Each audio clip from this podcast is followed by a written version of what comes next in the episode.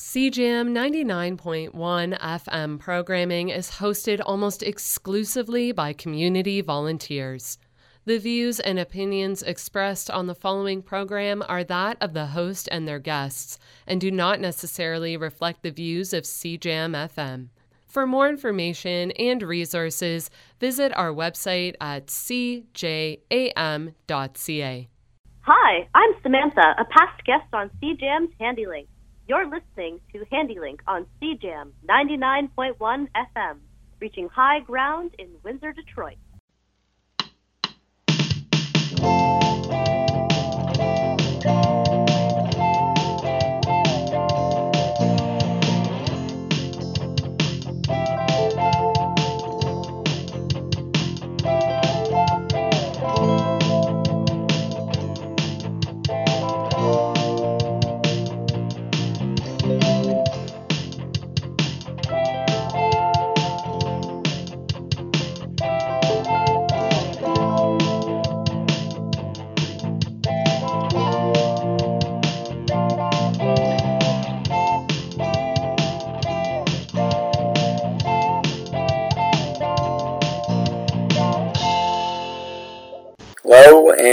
To Handi-Link, sponsored by the Italian Canadian HandiCapable Association, an organization that provides recreational and athletic opportunities for individuals with disabilities in Windsor, Essex. For more information, check out ICHA Windsor on Facebook. I'm your host, Cam Wells.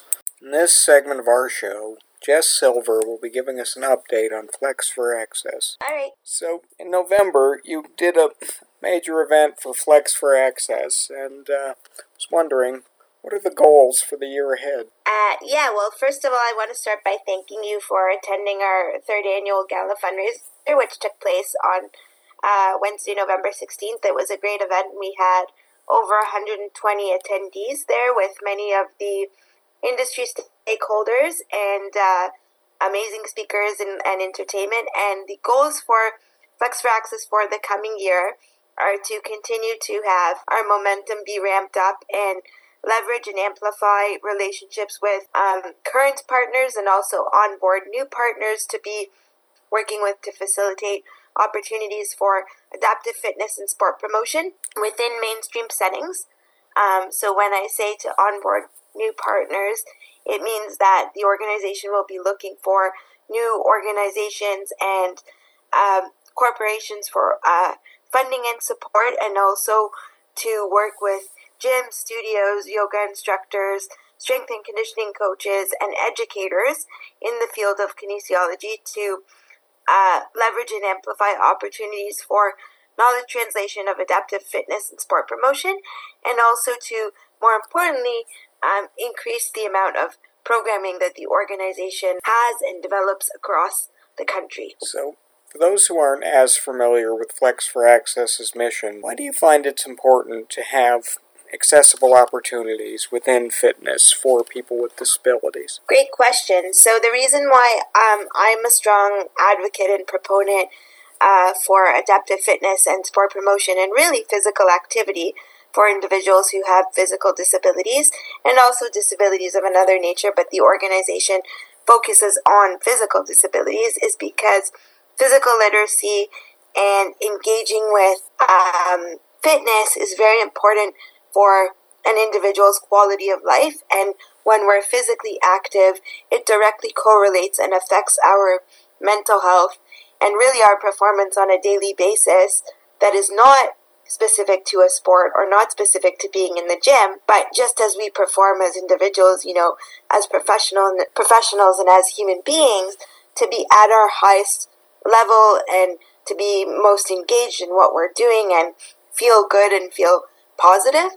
So that's why I believe that it is most important for these opportunities to be facilitated for individuals and also widely accessible for individuals that have physical disabilities and or acquired injuries. Um, and the reason why I founded Flex for Access is for those listeners who don't know is because I myself have cerebral palsy, um, which is a physical physical condition, physical disability that I was born with, and I found that um, I have a very strong passion for sport uh, and fitness, and I know that it's really allowed me to develop more independence and, you know, feel good about my body and also strengthen my mental health um, and really take charge of, of my emotional health through engaging in fitness. And the reason why I founded the organization was because uh, I realized as an adult that these opportunities were not widely accessible to individuals who have physical disabilities within the mainstream. Rather, it was that if I wanted to go and be physically active,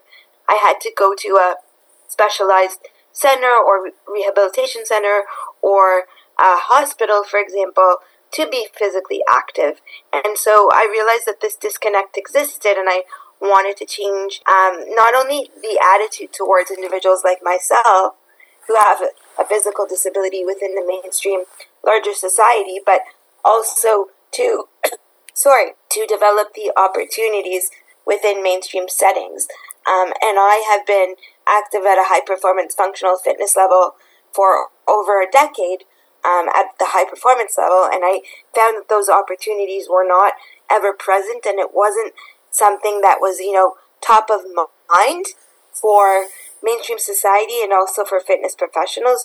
So that's why I endeavored to develop the organization of Flex for Access to create these opportunities that are mainstream.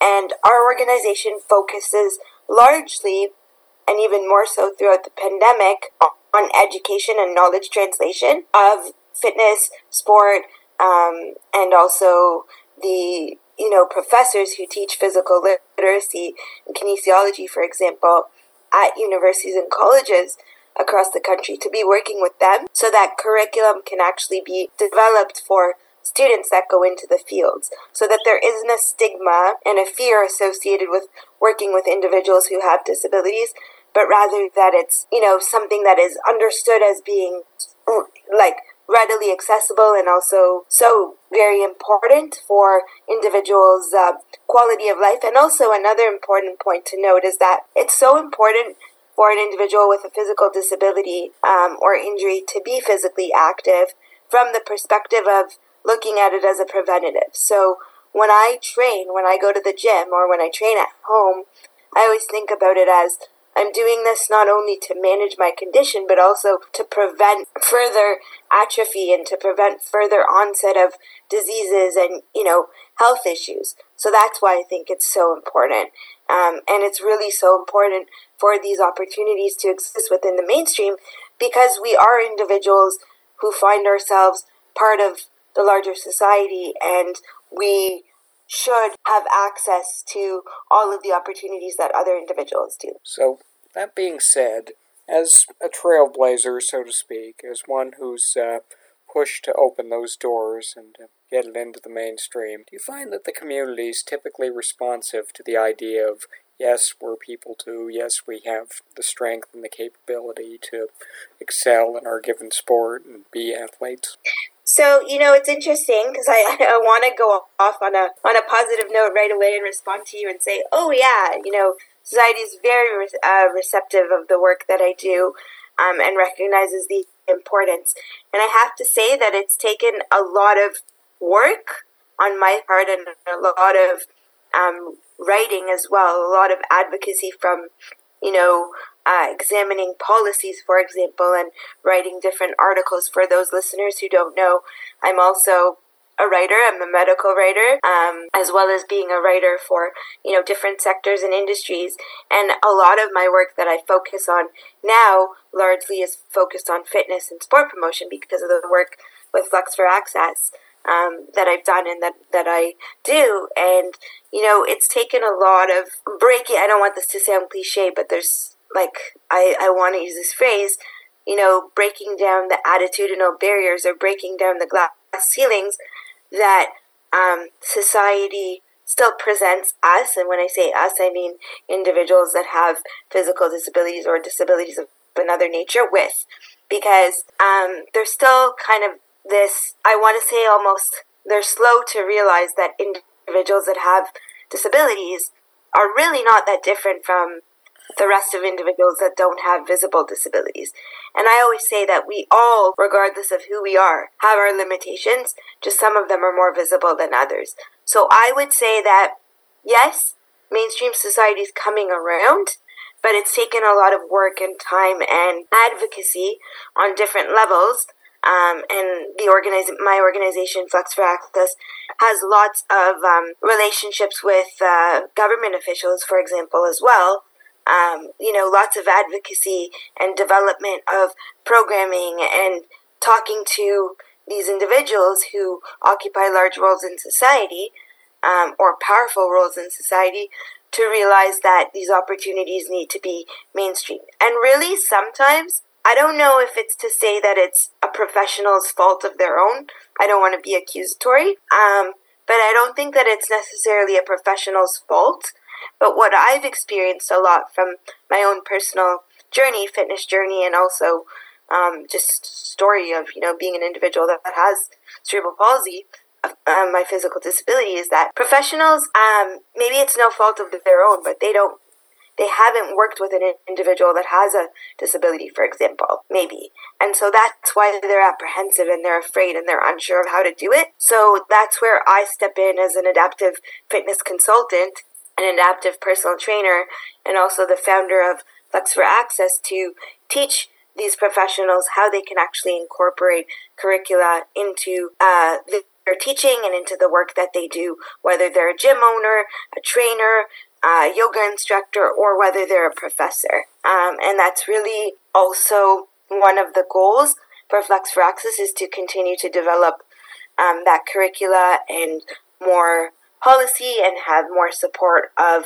as I was mentioning, the um, you know political, uh, for example, individuals who are who are in politics and who develop policy to support the organization. And of course, um, one thing that we want to also focus our attention on is on doing both combination of small and large events for fundraising and also for outreach and education for the organization. I'd thank you for taking the time out to do this, but if you can stay on the line for a sec, that'd be great. Yep.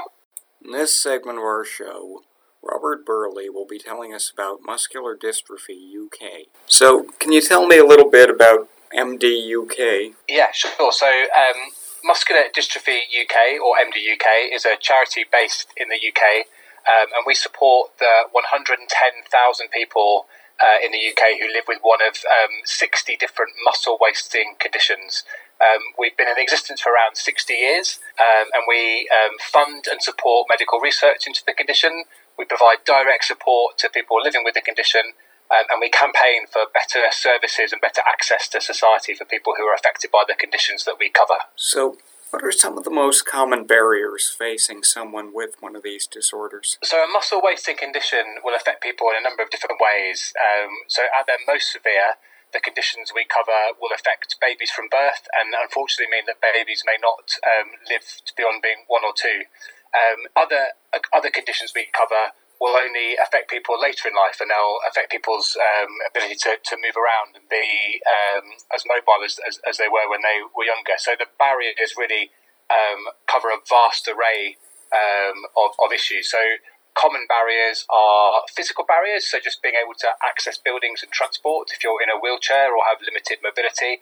Um, but then also there are sort of attitudinal, attitudinal barriers, so things like being able to um, have flexible employment to cope with your fatigue, um, or being able to access the benefits and the financial support that you're entitled to. So at MDUK, we support people to overcome those barriers, to access the goods and services they're entitled to, and the support that they require. So really, they, we're here to ensure that people can live live the life they want to live. So, how do you go about reaching out to the affected population to let them know that your services and supports are available?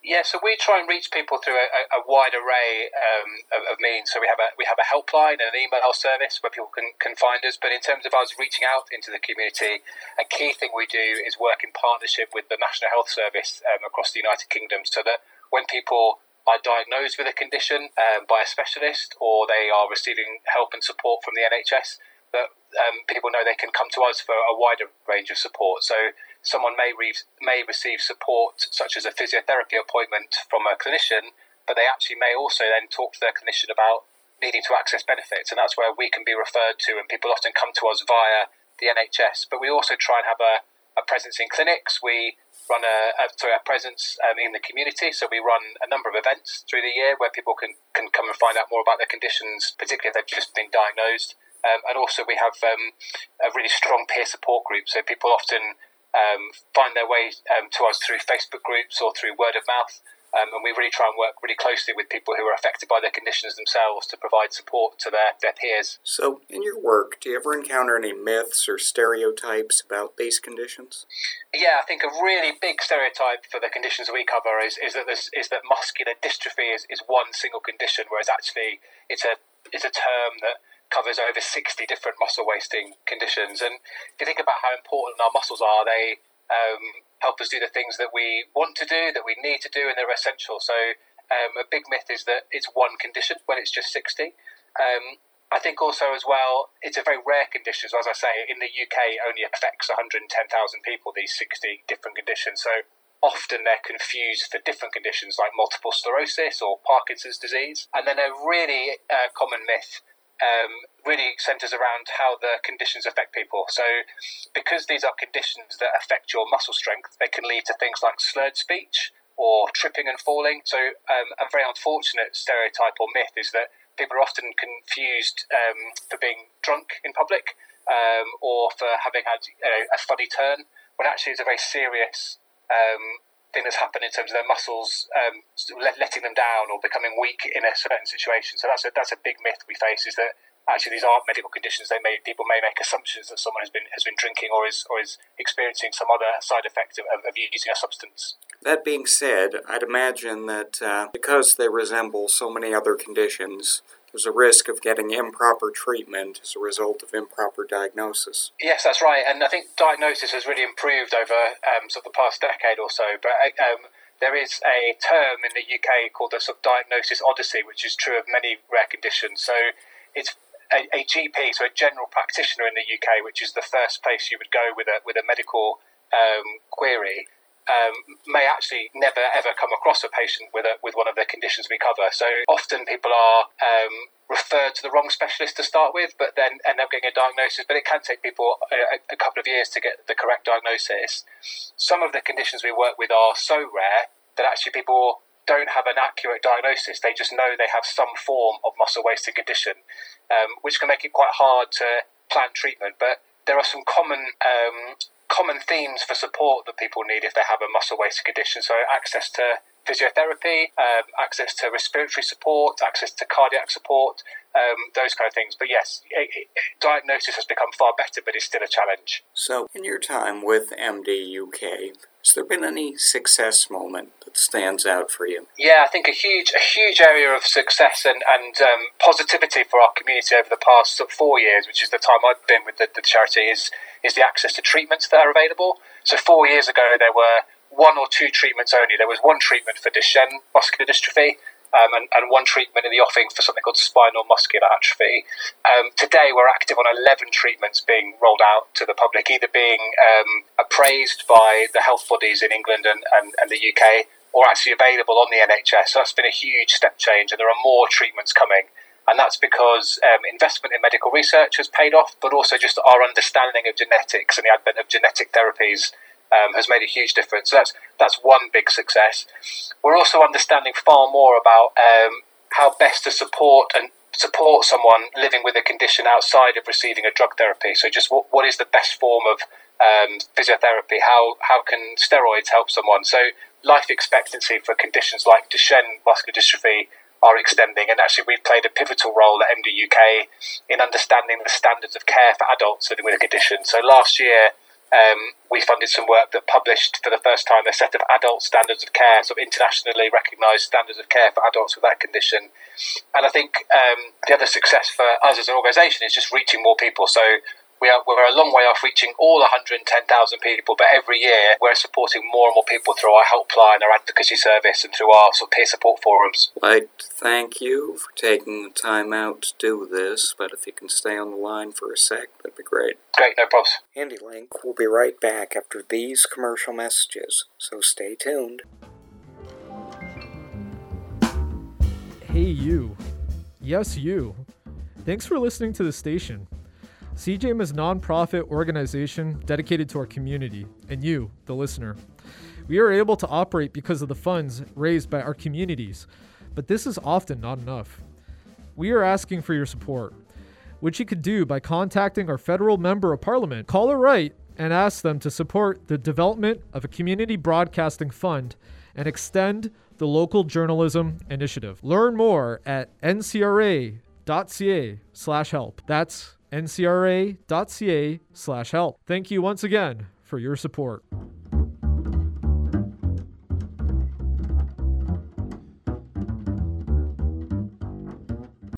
Welcome back to Handi-Link, sponsored by the Italian Canadian HandiCapable Association, an organization that provides recreational and athletic opportunities for individuals with disabilities in Windsor, Essex. For more information, check out ICHA Windsor on Facebook. I'm your host, Cam Wells. Earlier in our show, Robert Burley told us a little bit about MDUK. Jess Silver gave us an update on Flex for Access. In this segment of our show, Jennifer Evans will be telling us a little bit about TheraBounce. So, what can you tell me about TheraBounce? So, TheraBounce was founded by myself um, over two years ago now in March of 2020. And TheraBounce is a local organization within the GTA that provides rebound therapy to children and adults with a wide variety of diagnoses and disabilities. So, rebound therapy at its essence is the therapeutic use of a trampoline for exercise, activities, and recreation for individuals of all needs. So, I myself come with a physiotherapy background, so I really utilize the principles that come with rebound therapy in combination with my physiotherapy skill set and background to really target unique goals and motor milestones for a lot of kiddos who typically wouldn't be accessing a trampoline in the mainstream environments.